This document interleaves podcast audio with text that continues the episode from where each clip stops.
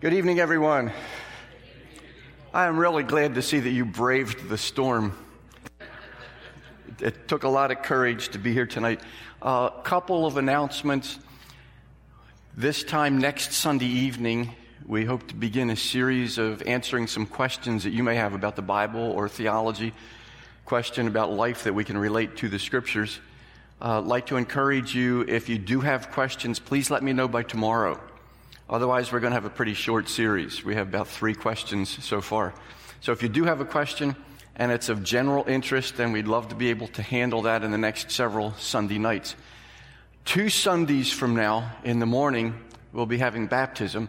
If you're interested in being baptized, if you particularly let Pastor Rich or Pastor Kevin know or the office, and uh, we'd be glad to lead you through everything that needs to be done prior to that. So that's two Sundays from Today, it'll be during either of the morning services of your choice. So that's something that we haven't done before. So, encourage you if you would like to be baptized. What a great time.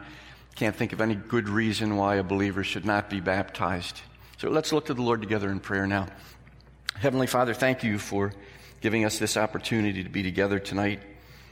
We're together for a purpose, and that purpose is to honor you, to glorify you and to better equip ourselves to be able to serve you better. So thank you for that. Thank you for each one who's here, for those who are on the way. Thank you for all that goes on with the WANA. Thank you for all that's gone on throughout the day. And we ask that nothing will have simply been time spent, but that it will have been time invested, invested in lives, and the dividends would be great. Even today and tomorrow and throughout the week, that those dividends will begin to show. Thank you for the importance of your word. Thank you for the importance of the Christian walk. And thank you for your presence here with us tonight. We thank you in Jesus' name. Amen. Please stand. This morning, um, please stand. This morning we uh, looked at Matthew and realized that he was a loved person because God looked beyond his sin. And uh, all of us are in that same situation. We are loved by God. We may not be tax collectors. We may be better. We may be worse in, in some estimations, but we're all forgiven because of God's love. Let's rejoice in that now. to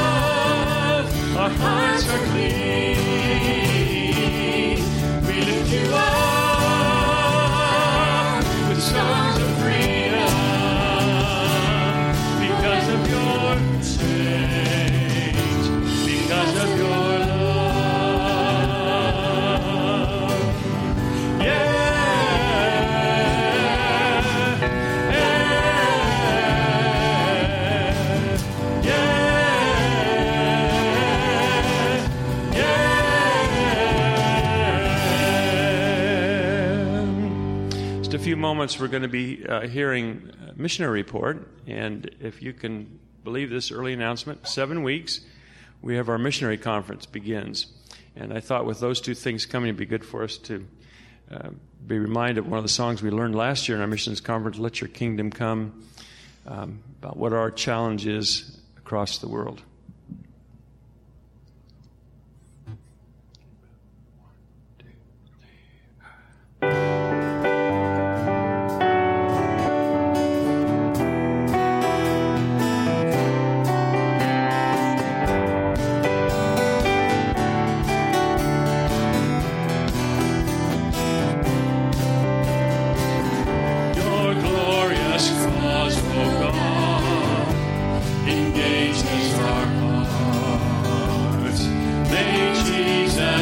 Jesus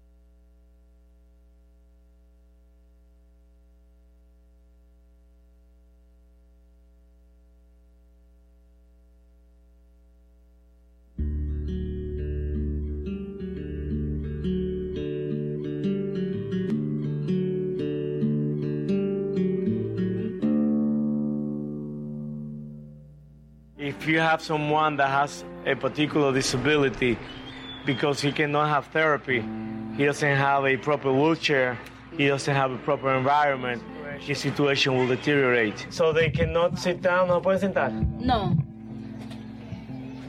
I see the parents as a, this doom uh, feeling. His name is Alfredo. He's uh, Unitas' uh, Unitas' uh, dad. The parents feel that uh, they cannot do anything for their children and that no one cares. With the help of friends like you, we provide desperately needed mobility to boys and girls with disabilities around the world. We give the love of God in a practical way. Because I tell you, there are a lot of wheelchairs, but they're used, sitting collecting dust in garages, basements, and they can have a new lease on somebody else's life. And so our volunteers across the country, they collect those chairs, we get them to prisons, then Christian physical therapists and seating mechanics take those restored wheelchairs to developing nations and they perfectly hand fit them. We just don't drop them off on the dock. For a child, a proper fitting wheelchair can even prevent scoliosis or other secondary disabilities. We bring trained physical therapists and seating mechanics, and we bring specialized wheelchairs pediatric, child sized, junior sized, adult, you name it. And our therapists and seating mechanics properly fit each wheelchair to each disabled child and adult. Sometimes it takes four or five hours to perfectly fit that chair to a disabled child or an adult in Romania or Ghana or Ukraine or Peru. I wheeled down many bleak hallways and turned the corner into many dark bedrooms in places of poverty around the world, but never a situation so impoverished as Lenore. Um, when I turned you. into her bedroom and saw that little body, skin and bones, covered with sores, my heart broke. But oh, I was so glad at once to know that God had brought us here. He did not leave this young woman abandoned. No, he brought Wheels for the World to her house. And it was so exciting to see the smile on her face when she was lifted into that wheelchair, a new wheelchair that for her will mean that she can go to church, she can come out into the fresh air of her backyard. And I think you can see from the smile on her face how much that wheelchair means to her. Vamos a ponerlo otra vez. Ahí está. All right, let's make sure he's sitting back. Yep. Okay.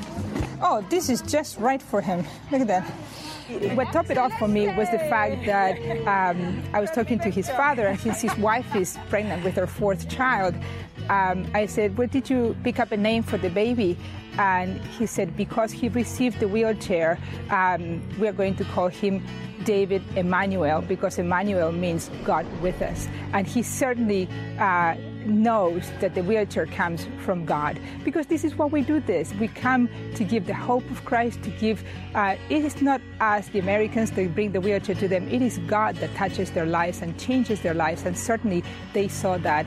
And that to me it was just the icing on the cake. Okay. This chair is certainly way too deep for him. Right. so he really would benefit from so it, so so one chair fits all does not work. No, certainly not. Okay. No. So it is important to come into these areas to find the wheelchair that is appropriate for the person and to and to seat them. Certainly, and do uh, the appropriate adaptations to best serve him. And we uh, have to think about the future and how he's going to grow. How he's going to grow. And, uh, and the value of his life. The, exactly, exactly. Among the many chairs that we received uh, to distribute, it was one that was exactly perfect for Franklin, and only God knows that. We don't know that. He he's the one in control. So this chair had everything that Franklin needed. Only God does those things. We pray a special blessing over this chair. Y te pedimos una bendición para esta silla. We pray all this in Jesus' name. Y oramos todo esto en el nombre de Jesús. Amén. sí, and if he cries, you can rock him and he will probably laugh. Yeah. Okay. Y después cuando no tenga donde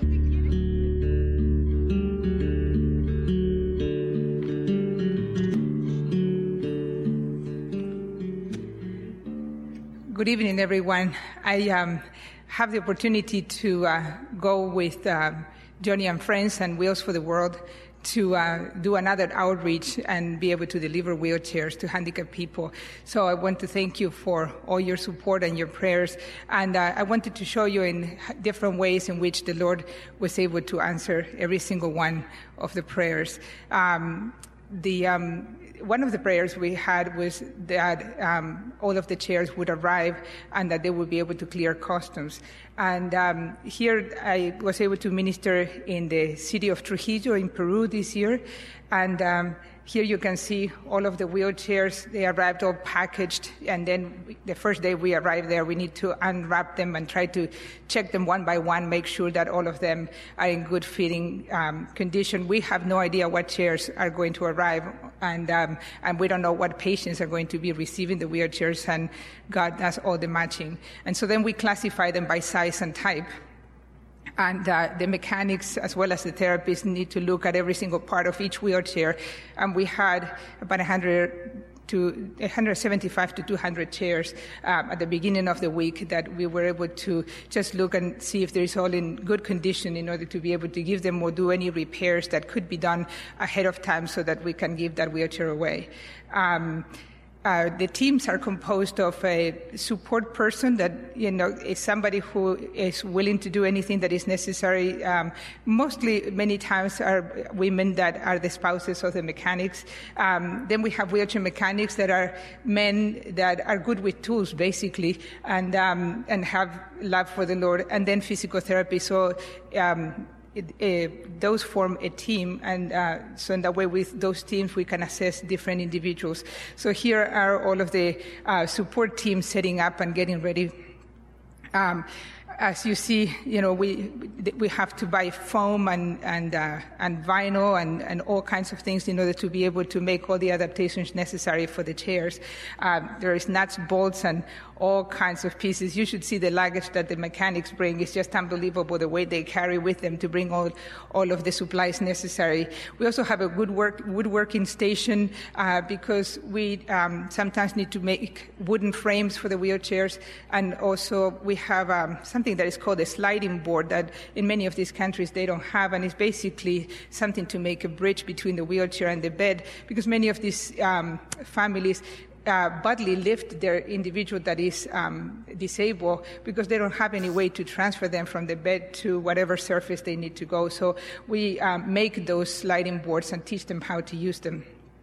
Um, um, uh, another one of the prayers that um, I, I, shared in my in my prayer letter was that uh, we would work together well with the Peruvian team because there is always a local team with whom we work, and we were praying that we will have enough translators and enough uh, volunteers to help us um, do the work together. And I tell you, I think this was one of my best trips I ever did because the team in this city of Trujillo were just unbelievable. The love that they have for the Lord and how we were able to work and and share together. So every morning uh, we would sing together, um, and then we would pray. Uh, the the local pastor would give a devotional, and then we would pray together and start the day. And then we had different working stations, and uh, because the team was so large this year, we were able to have about six working stations. You know, so that means we had six therapists, six mechanics, six um, uh, support um, individuals. And so that allowed us to be able to spend a whole lot more time with each individual that we serve. Um, so here's, we are um, listening to the devotional of the pastor. Um, and, um, and here's how the ladies make the cushions. They have um, you know, a pattern, and then with a yeah, carving knife, we cut the foam, and we do all kinds of things. We glue things together. I mean, it's amazing all of the different adaptations that they can make. Um, these are some of the wheelchair covers that Melissa um, uh, worked with a bunch of ladies here from the church, and I'm so grateful that you guys did so many cushion covers and and bags to hang in the back of the wheelchairs. So once the cushion is made, we put them in those covers, and that, so that the patient can be more comfortable. Um, here's another set of uh, cushion covers that are, were used for this little young man to have more support laterally, and I think those are the ones that um, Diane Neely made. And so it's just nice to be able to see the work and, and how you guys touch the lives of individuals over in Peru. Um, here, the mechanics are making also adaptations. Um, um, we even had a chance this time to even make um, straps for a prosthesis. There was this gentleman that came for a wheelchair, and then um, we noticed that the suspension system in the prosthesis was not working well at all. Therefore, the leg was not very useful for him. So this gentleman on the left, Larry, he's a physical therapist, specializes in amputations, and um, and the other gentleman is actually a CEO of a company in California, but he's excellent with tools, so he's one of the mechanics. And those two guys went to town and started refabricating the um, the. Uh, uh, the, the strap for the wheelchair. So the slogan for the T-shirts that we had this year was "It's not about the wheelchairs," because of course it's about Christ, you know. But it's more than just the wheelchairs, right? Now we have an opportunity to even make straps for um, for a leg. So there are the guys working very hard, and they spent hours on it, you know. And the patient was patiently waiting. And so here is the final product. He has his wheelchair and his leg with a good strap. So um, it was a joy to do that. We do a lot of um, adaptations for proper foot support. And so here we are working with this gentleman that was in a car accident. He came also without shoes. And um, one of the uh, team members this year that also came as a mechanic for the first time is a gentleman that is pretty well off. And he bought, I don't know how many dozens and dozens of shoes to bring and just to give out in Peru. And they were all held in customs because it was too many to bring. And so it wasn't until the last day that after a lot of prayer and work, you know, it was finally released. So on Friday, it was the last day of the distribution. All of the shoes came out, you know, so everybody that came in got shoes. And this family was thrilled to have shoes for their, um, for their loved one. Um, we make adaptations for foot plates as well. This gentleman had an amputation and, uh, and so he couldn't rest that stump pretty well, so then we made adaptations for the footrest that way as well. Um, and uh, the same for this little girl. Um, and then um, this little um, young lady, Eliana, um, she was 31 years old, and um, she had never had a wheelchair in her whole life. She came in a baby carriage with uh, wedged in this way with her bottom and the hands and the, the, the, legs hanging on the side of the bar because it's the only way that the family could transport her.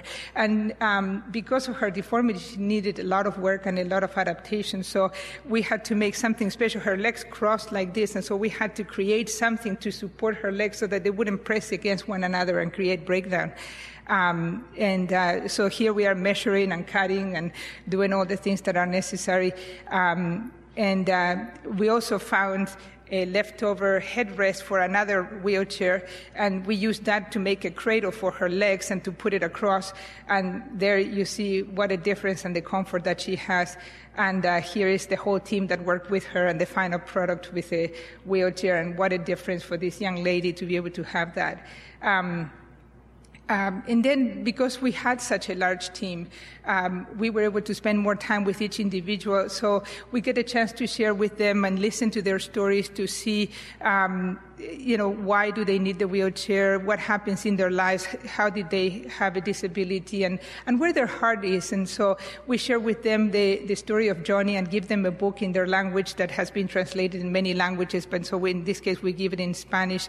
And, um, and then um, uh, we share with them the, the uh, gospel bracelet, you know, and, and share with them what it means. And uh, it was nice to be able to have that opportunity. And me being able to speak both languages is a great blessing to be able to connect easier with the people directly without having to use an interpreter.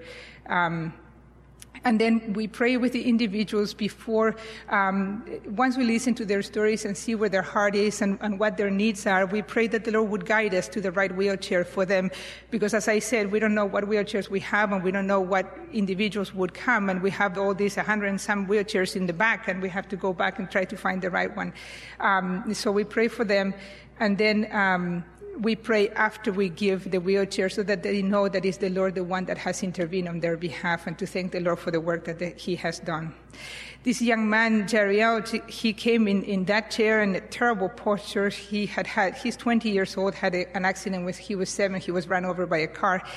And so here we are evaluating him and see what his needs are, making adaptations for the wheelchair that we're going to give him, and, um, and the joy that he has to have the proper posture right there. Um, and the story of this Stephanie, I wanted to share because it's amazing how God works regardless of time. Um, this little girl was 15 years old, had a brain tumor, and uh, needed a very specialized chair because she had a severe scoliosis with a lot of deformity. And by then it was Thursday, and of course, being Friday, the last day of the outreach, a lot of the wheelchairs had already gone. The therapist I was working with her was struggling trying to find the proper chair and said, let, you know, come with me. Let's, let's see what we can find. So we went back and kept looking, and it, it, was a moment that, you know, it's almost like God illuminating this particular chair. I said, this is the chair for her. And so we brought it out, you know, put the, this young lady in the wheelchair and it was just perfect. And if you see how this chair is so molded, just to think that another child here in the United States, I don't know how many years back, maybe two, three years back, uh, used this chair, had the exact same deformity that this young lady had for that chair to fit her just so perfectly. Only God can do those things. Um, and so here is the final product. We only had to do just a little cushion and a couple of adjustments, and that was it for her. So it was just a God moment. Um, and then this last story is about Marcela. And Marcela is the lady in purple right there sitting to the gentleman in the wheelchair. The gentleman in the wheelchair, his name is Jose, and he has Parkinson's, and she is um, his daughter in law, and he she brought him to bring a wheelchair. And so he wasn't even my patient, and this young lady in the front, um, oriental looking, she was the physical therapist, young, a little bit inexperienced, so she needed a little help, and she called me in, in the case and see if I could help. And so I said, what kind of chair can we put this gentleman that was very rigid with his um, end stage Parkinson? He wasn't talking, had a flat affect, and um, so we worked, tried to find, we found the right wheelchair. And then as I worked with him, I realized that he has more ability. They were bodily lifting this poor man from, you know, the bed to a surface, and he could really stand up, and I was able to find these things out. And uh, so I was teaching the, the daughter in law how to do that, and she couldn't believe now how much easier the transfers would have been. And then I was teaching her how to put the leg rest on the chair and, as, you know, to fold it and unfold it and, you know, all those things. And as she's trying to put it on, she says, but eh, I'm sorry, I, I can't see. She couldn't see the pegs to match the hole, you know, into the leg rest. And so those benefits of having, of understanding the language that God allowed me to hear that and of course, immediately God brought to mind that another team member had brought several of those glasses that you buy in CVS that we call cheaters, you know, to just to. So I ran over to the suitcase where those glasses were, grabbed it, brought it to her, and put it on her, and she started bawling her eyes out. She says, I can see, I can see. I didn't think I could ever be able to see again. And I said, um, God knows our needs even before, but I came here for Him, not for me. And you're giving me this. You already gave me enough with the wheelchair.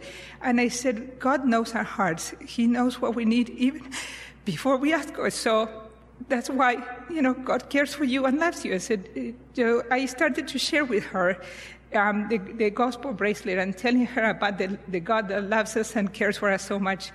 And so then, you know, I said to her, Do you want to accept the Lord as your Savior? And she said, Yes.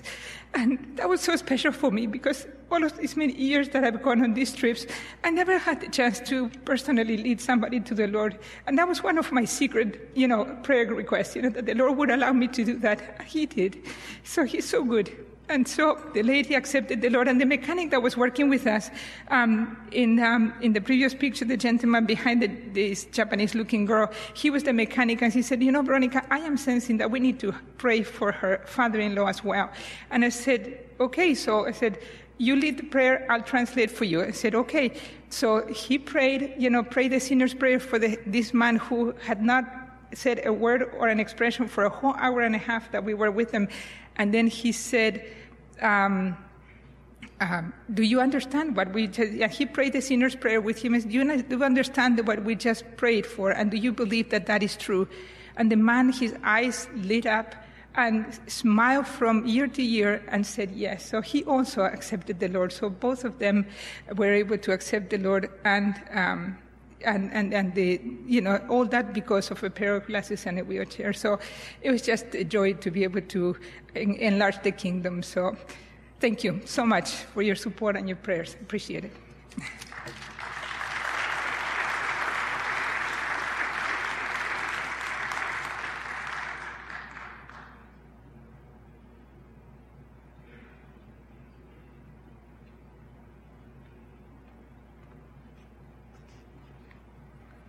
How'd you say all that so quickly, Veronica?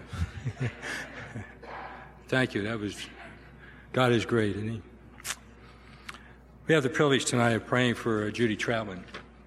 Uh, one further update that you can add to the list that's in the bulletin is that she's going to be traveling to Uganda uh, in a few days to, uh, to facilitate one of the workshops. So let's go to the Lord in prayer. Father, it's a privilege and an honor to pray for my friend Judy.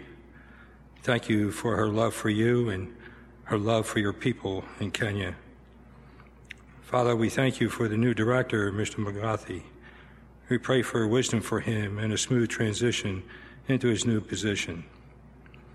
Thank you for the new personnel arriving this month and for the several workshops that are planned. We pray for safety in travel and wisdom as Judy travels to Uganda in a few days and facilitates one of those workshops.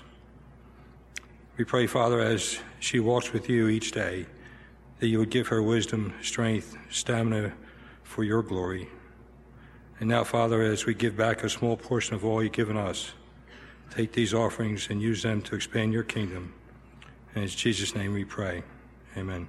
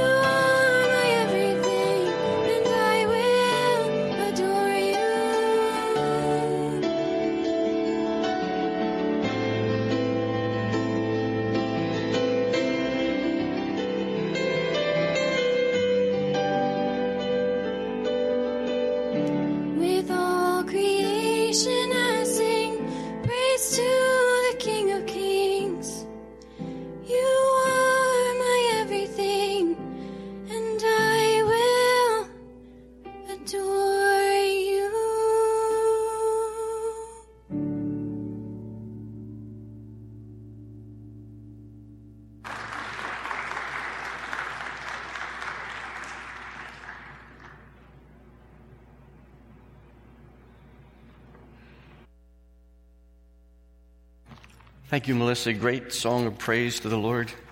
And Veronica, thank you. That was so exciting. Didn't know we were going to have a movie star on top of it all. Please join me for prayer. Our Heavenly Father, thank you so very, very much for the excitement of being part of your family and seeing the things that you're doing, both here and around the world. And thank you that even as this morning we were thinking about those who are unfortunate, those that many would consider unlovely, thank you that we saw you loving them. Thank you that we saw you loving them through your people. I pray that you'd help us even now as we look more to your word, that you would help us to practically be better equipped to live lives the way you want us to. And we would thank you for this in Jesus' name. Amen. Tonight we're going to finish our study of 1 Samuel. We have one last chapter, chapter 31, 13 verses that we're going to be looking at in just a few moments. The last time we were together studying 1 Samuel, we were in chapter 30, and you may recall that David was rescuing his people from the Amalekites. But now we're going back before that because at the end of chapter 29, we had Saul being given some very bad news about something that was going to happen. And I just wanted to get us thinking in this direction. Uh, you've heard a lot of these kind of things before, but you know it's going to be a bad day when? And I'm going to share a couple of thoughts here. You know it's going to be a bad day when your birthday cake collapses from the weight of the candles. You know it's going to be a bad day when you turn on the evening news and they're showing emergency routes out of the city. You know it's going to be a bad day when your twin sister forgets your birthday. When you have to sit down to brush your teeth in the morning. When you wake up to the soothing sound of running water and remember that you just bought a water bed. Going to be a bad day when you find the bird singing outside your window is a vulture. Or your income tax refund check bounces. Or you put both contact lenses in the same eye. Or you call your wife and tell her that you would like to eat out tonight, and when you get home, there is a sandwich on the front porch. Or the restaurant check has been on the table for 10 minutes and no one has touched it. Your doctor tells you that you're allergic to chocolate chip cookies. You know it's a bad day when that happens. When you have to borrow from your Visa to pay off your MasterCard when your kids start treating you the same way you treated your parents. Saul knew he was going to have a bad day in the scripture that we're about to look at because God told him so through Samuel coming back from the grave to deliver a message to Saul that was not going to be very pleasant for him. And if you will turn back, I know you're probably at 1 Samuel 31, but just back a little bit to 1 Samuel 28 and verse 19.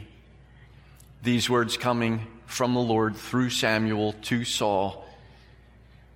Moreover, the Lord will give Israel also with you into the hand of the Philistines, and tomorrow you and your sons shall be with me. Remember, he was dead. The Lord will give the army of Israel also into the hand of the Philistines. All of that was predicted to occur very, very quickly, and Saul knew that he was in for a very bad day. Two weeks ago, we pictured David as a skydiver with a faulty parachute plummeting toward the ground. We pictured God graciously and lovingly rescuing him from that fall. Tonight, we can also picture someone plummeting toward the ground, but it's Saul tonight. He's got a faulty parachute, but with no rescue. I can summarize chapter 31 in one word splat. That's the condensed version. But that's what's going to happen to Saul. Let's read about it. Chapter 31, 1 Samuel. Now the Philistines were fighting against Israel, and the men of Israel fled before the Philistines and fell slain on Mount Gilboa. And the Philistines overtook Saul and his sons, and the Philistines struck down Jonathan and Abinadab and Malchishua, the sons of Saul. The battle pressed hard against Saul, and the archers found him, and he was badly wounded by the archers.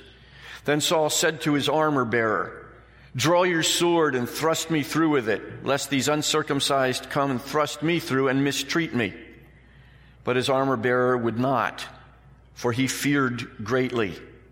Therefore Saul took his own sword and fell upon it. And when his armor bearer saw that Saul was dead, he also fell upon his sword and died with him.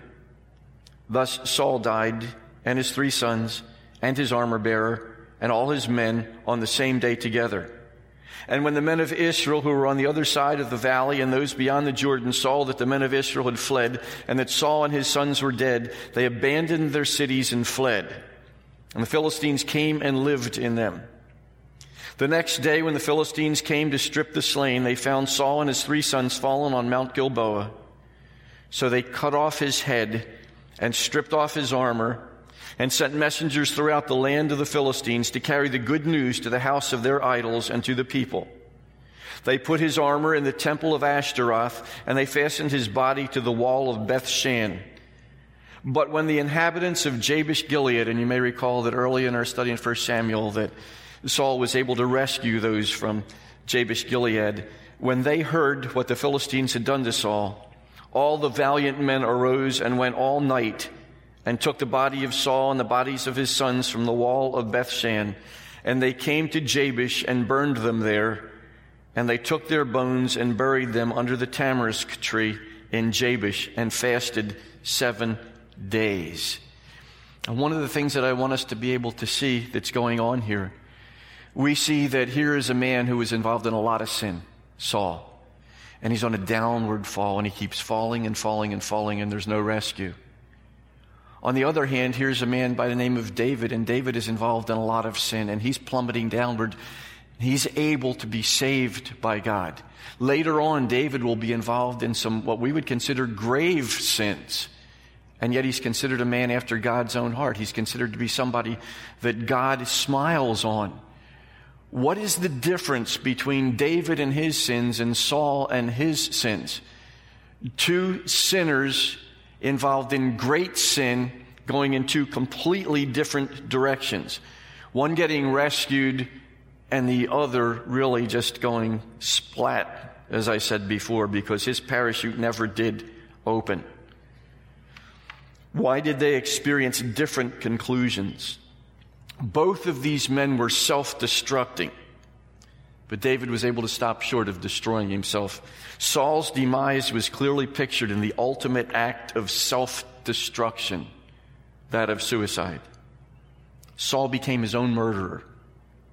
It's never justified to escape temporal punishment or suffering or disgrace to despise God's gift of life want to make that, that's not the key point in this story here, but it is one that needs to be made. Anytime we look at a suicide, we need to make sure, because people often are thinking about self destruction, it is not of God in any way. It's never justified to directly rebel against God's authority, to try to sneak the keys of life and death away from Him. Life and death are God's call. It's never the right answer to give up and destroy the temple of God's Holy Spirit. And we see in the case of Saul, his destruction didn't happen in a day. He was completing something he'd started a long time before, and we're going to try to trace his path of self destruction. It'll be kind of a summary of the second half of the book of 1 Samuel. Uh, you're going to need to be very, very quick with me tonight. Are you? Really quick? How many of you feel really quick? You're going to be able to just go bang, bang, bang, bang and you're willing to do some homework, that's why we have the outline sheets. You'll be able to uh, see some of the passages I'll only be able to allude to tonight, but you'll see that Saul's path of self destruction is one that didn't happen in a day or two, but it began and continued and continued. Looking at some scriptures, first of all, along this path. The first one I'd like to ask you to turn with me to 1 Samuel chapter 13. 1 Samuel 13, I'm going to read all of this. I'm only going to read all of a couple of these passages, a couple of long ones in the beginning. 1 Samuel 13, verse 8, as we start out. My Bible has this section titled Saul's Unlawful Sacrifice. You may recall that. It's been a long time since we've been back there in chapter 13. But this is a case where he failed to wait for Samuel. Samuel told him that he would be along, but he failed to wait. It says he waited seven days, the time appointed by Samuel, but Samuel did not come to Gilgal, and the people were scattering from him. So Saul said, Bring the burnt offering here to me and the peace offerings. Now remember, he was not a priest. It was not legal for him to do this. It was not lawful. It was something that God certainly in his law forbade. And he offered the burnt offering. As soon as he had finished offering the burnt offering, behold, Samuel came. And Saul was out to meet him and greet him. And Samuel said, What have you done? And Saul said, When I saw that, and I'm going to mention this now because later we're going to see this, there is buck passing and there are excuses that are going to be made. And here we see that Saul is an expert at doing this. He's going to blame everything on somebody else. It was his fault, his decision. He's the one that disobeyed. But he says, When I saw that the people were scattering from me, and that you did not come within the days appointed, and that the Philistines had mustered at Michmash. So, so far, there are three different groups or individuals that he's blamed, none of them being himself, and this is part of his character, and, and we'll see this again later. But he said, When I saw all of this, that everybody was messing up, verse 12, I said, Now the Philistines will come down against me at Gilgal and I have not sought the favor of the Lord. So I forced myself and offered the burnt offering. And Samuel said to Saul, You have done foolishly. You have not kept the command of the Lord your God with which he commanded you. For then the Lord would have established your kingdom over Israel forever. But now your kingdom shall not continue. The Lord has sought out a man after his own heart. That would be David.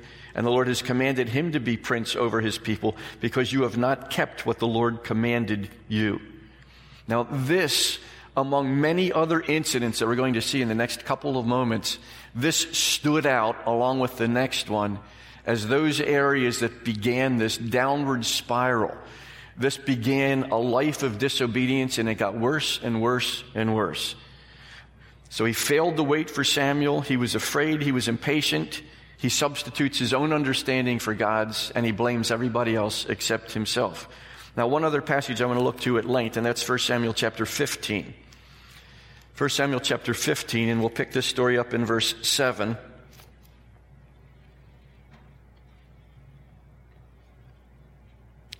You may recall that this is when the Israelites were told to fight against the Amalekites, and they were not to take any booty, no spoils, nothing along that line. And I'm going to, I'm going to read and skim through some of these with you. And Saul, verse 7, defeated the Amalekites from Havilah as far as Shur, which is east of Egypt.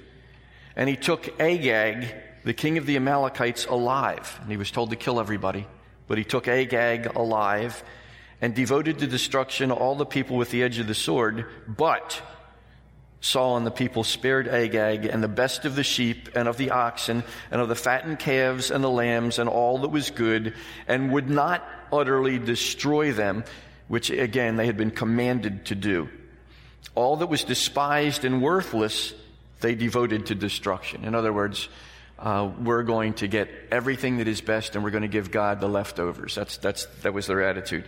The word of the Lord came to Samuel I regret that I have made Saul king, for he has turned back from following me and has not performed my commandments. And Samuel was angry, and he cried to the Lord all night. And Samuel rose early to meet Saul in the morning, and it was told Samuel, Saul came to Carmel, and behold, he set up a monument for himself, and turned and passed on and went down to Gilgal. And Samuel came to Saul, and Saul said to him, Blessed be you to the Lord. I have performed the commandment of the Lord. He was lying. And Samuel said, What then is this bleating of the sheep in my ears and the lowing of the oxen that I hear? Saul said, They have brought them from the Amalekites. Notice, they have brought them from the Amalekites. For the people, not Saul, the people spared the best of the sheep and of the oxen to sacrifice to the Lord your God not the Lord our God. He's blaming God here too. And the rest we have devoted to destruction. Then Samuel said to Saul, Stop! I will tell you what the Lord said to me this night. And he said to him, Speak. And Samuel said, Though you are little in your own eyes, are you not the head of the tribes of Israel? The Lord anointed you king over Israel. And the Lord sent you on a mission and said, Go devote to destruction the sinners, the Amalekites, and fight against them until they are consumed. Why then did you not obey the voice of the Lord? Why did you pounce on the spoil and do what was evil in the sight of the Lord? And Saul said to Samuel, I have obeyed the voice of the Lord. Notice all the eyes here. I have obeyed the voice of the Lord. I have gone on the mission on which the Lord sent me. I have brought Agag, the king of Amalek, and I have devoted the Amalekites to destruction. But the people took of the spoil, sheep and oxen, the best of the things devoted to destruction, to sacrifice to the Lord your God in Gilgal. And then Samuel had these terrible words to say to him. Has the Lord his great delight in burnt offerings and sacrifices as in obeying the voice of the Lord? Behold, to obey is better than sacrifice, and to listen than the fat of rams. For rebellion is as the sin of divination, and presumption is as iniquity and idolatry. Because you have rejected the word of the Lord, he has rejected you from being king. Now we'll stop there. This is a terrible beginning to a path of destruction that we're going to see, and we're going to do this in a very few moments. Next thing we see is in 1 Samuel chapter 16, verse 14, and you won't need to turn here. But it tells us in verse 13, the Spirit rushed on David, but it says the Spirit of the Lord departed from Saul. Saul was now in a lot of trouble because he was on his own. God was not working with him anymore, and when Saul was on his own, look at what happens. 1 Samuel chapter 18 and verses 8 through 15 it tells us there that he was jealous and he was afraid of David because David had success in battle. He tried to pin him to the wall twice with his spear. I don't believe that Saul could be as bad a spear thrower as we're going to see in the next moment or two, but I, have got to believe that God was involved in this in some way. So Saul's path of destruction, continuing on, 1 Samuel chapter 18, verses 17 through 29. Saul used his daughters to try to kill David, and it tells us that he became even more afraid of David. 1 Samuel chapter 19 verse 1. He told Jonathan and all of his attendants to kill David. 1 Samuel 19 verses 9 and 10. Saul tries to pin David to the wall again with his spear. Shish kebabbing people was considered a violation of the law, by the way. In 1 Samuel chapter 19, verses 11 through 17, Saul sent men to kill David in his home. And Michal, his wife, Saul's daughter, let him down through the window at that particular time. And that path of self destruction continues according to the scriptures as we look at 1 Samuel chapter 20, verse 31. Saul realized David was a rival to the throne. And that meant trouble because 1 Samuel 20, verse 33, Saul threw a spear this time at his son Jonathan because Jonathan was sympathizing with David. 1 Samuel chapter 22, verses 6 through 19. Saul killed all the priests at Nob because they had sheltered and taken care of David. In 1 Samuel chapter 23, actually 23, 24, 25, 26, Saul is constantly hounding David chasing him all over everywhere, trying to kill him. And then we continue on. 1 Samuel chapter 28, verse 5 Saul saw Philistines, and it says he was afraid, and his heart trembled greatly. He disobeyed God and went to a medium instead to try to find out what was going to happen with all these Philistines who were gathering. And then in 1 Samuel 28, verses 16 through 20, Saul heard Samuel's doomsday message, and it tells us that he was filled with fear. Now, if you notice, and I won't go back over it, but so many of those verses said how frightened Saul was over just about everything, and we'll pick that up in just a moment. And then in the chapter where we are right now, 1 Samuel chapter 31, Saul committed the ultimate act of self destruction, that of suicide. A path of self destruction that started out with some things that maybe don't seem quite as bad as some of the other things, but it started out with him sacrificing when he wasn't supposed to and violating God's direct command to destroy Agag and all of the, the uh, animals and everything else that they had. A couple of observations very briefly. Saul never showed any real repentance, and certainly that hastened his self destruction. He never showed any real repentance. Every once in a while, he would say he was sorry for something, but he was really sorry for having been caught in what he was doing. 1 Samuel chapter 15 verse 30, then he said, I have sinned, yet honor me now before the elders of my people and before Israel. He wasn't accepting consequences. He says, yes, I've sinned, but honor me before the people, Samuel. Come and speak a good word for me and return with me that I may bow before the Lord your God. And we've seen already he was very, very good at passing the buck. We've outlined some of these verses already. It wasn't me, it wasn't my fault, it was the fault of the people. Always the people. And if it wasn't the people, it was you, Samuel. And if it wasn't you, Samuel, it was the Philistines. And if it wasn't the Philistines, it was your God somehow who didn't come through for me. But it was never his own fault never showed any real repentance. And in fact, it's probably safe to say that he didn't show any repentance at all, really. And then there are other things going when he's passing the buck here in that unlawful sacrifice and that event with Agag. All of that was involved in that, as well as him making excuses, part and parcel with passing the buck. He even gave a speech in 1 Samuel chapter 24 and verses 16 through 21. He made a speech to David after David spared his life. And it's very ironic because he told David that he'd sinned in that. He'd acted foolishly. He would do him no more harm, he told him. David didn't believe him at all. David went off in the opposite direction. He didn't believe Saul because he knew he was a madman at this point. So Saul, Saul never showed any real repentance. People who are walking with God excuse me, people who are not walking with God are likely to be living in fear. Think about that for a moment. Think about your own life.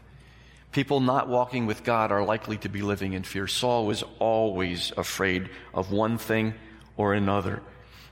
I've mentioned many more than I'm going to mention right now again, but in 1 Samuel chapter 13 verse 7, all the people that were following Saul were trembling because the Philistines were coming. In 1 Samuel chapter 15 verse 24, he says, Because I feared the people and obeyed their voice. That's when he went into that Agag situation. 1 Samuel 18, verse 12, verse 15, verse 29 tells us he was afraid of David. And it says he became even more afraid of David. And then later on, he became even more afraid of David because of David's popularity. So we see a lot that is going on that revolves itself around fear. 1 Samuel 28, verse 5, again, he's afraid of the Philistines. And same thing in verse 20. And first, let, let, let's look at 1 Samuel 28 20 for just a moment. 1 Samuel 28 and verse 20. Very interesting picture. This is when he's getting the bad news about what's going to happen. Then Saul fell at once full length on the ground, filled with fear because of the words of Samuel, and there was no strength in him, for he had eaten nothing all day and all night. What it's saying, you could have picked him up in the middle and he wouldn't have bent. He was stiff and frightened and in a very, very bad way. And then we see here in 1 Samuel chapter 31, he, he was even frightened of what the Philistines might do to him. They might torture him and they might have sport with him as he would be dying. So the last thing he thought about before he killed himself was how frightened he was about what would happen. Saul sowed the seeds of living life with no need and no regard for God. No wonder he lived in fear. And the fundamentals of Marxism Leninism, a textbook prepared by Soviet scholars in Moscow, used by members of the Communist Party even in the USA, here's a statement that appears. Materialists do not expect aid from supernatural forces. Their faith is in man, in his ability to transform the world by his own efforts and make it worthy of himself. And so for Saul, the day of retribution finally came. Interesting paraphrase in the Latin Vulgate in verse 3. It says the whole weight of the battle was directed against Saul. Other translations will say he was hard pressed. The battle was hard pressed around him. Now, very, very briefly, because we're more familiar with David, but let's look at David's path averting self destruction. And again, there are scriptures, and I'll go over them briefly. 1 Samuel chapter 21, verse 12. David also had his times when he was afraid. His times when he wasn't walking with the Lord. He was very much afraid of Achish, the king of the Philistines. In 1 Samuel chapter 23, verses 16 and 17, Jonathan is telling David, Don't be afraid. And he helped him to find strength in the Lord.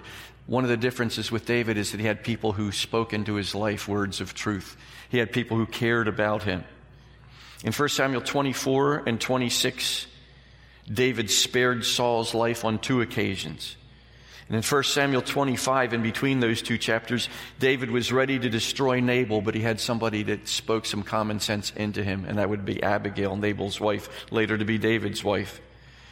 1 Samuel 27, we've talked about this in recent weeks. David's free fall. He was running away. He was disobedient. He was deceitful. He was being a part of God's enemies. And we'll see some more of his path averting self destruction in these final observations. One observation David showed the fruit of real repentance. If you'll turn with me to 1 Samuel 30, chapter 30, some real repentance going on, and we've seen this fairly recently.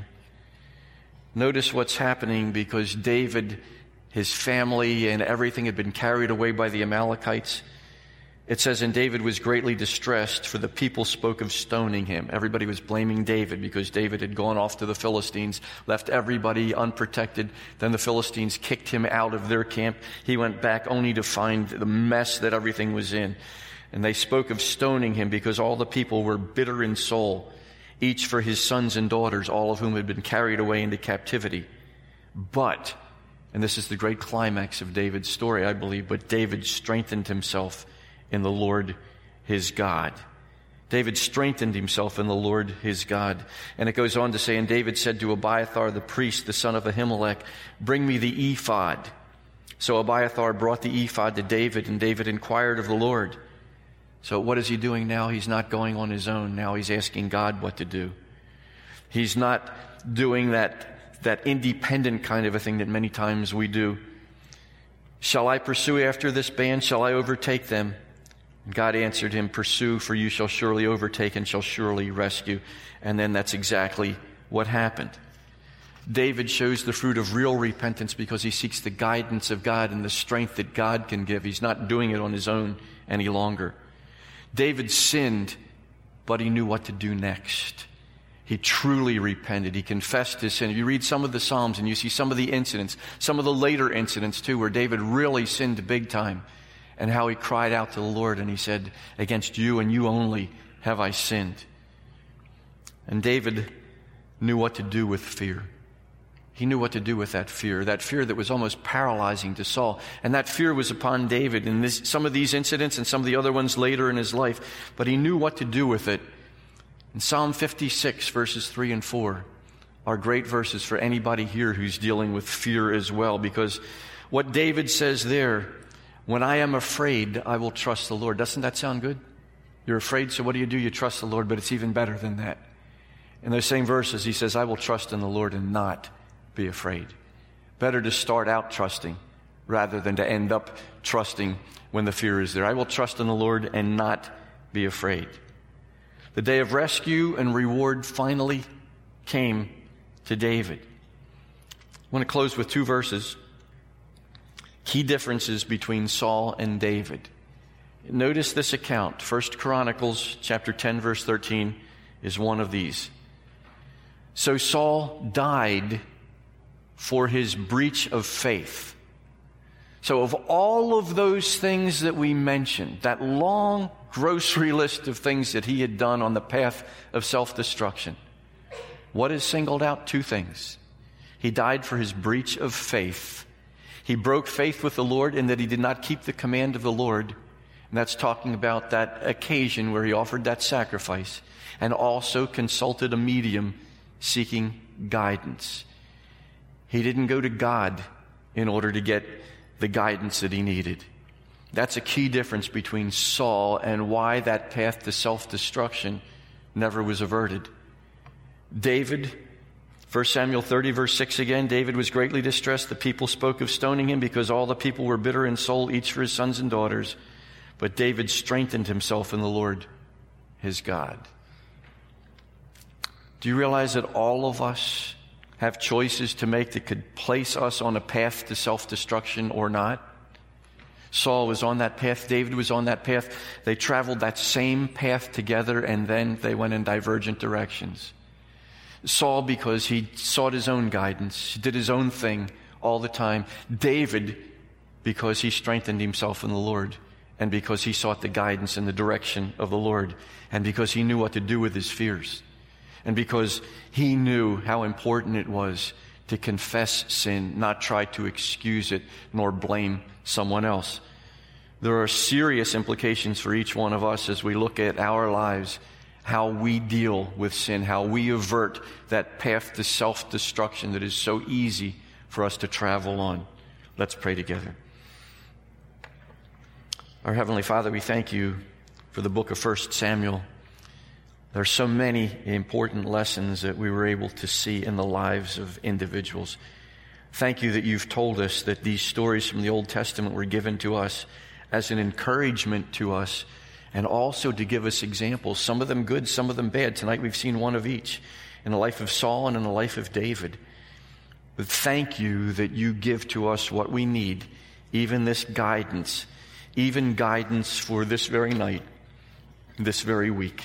We thank you in Jesus' name. Amen.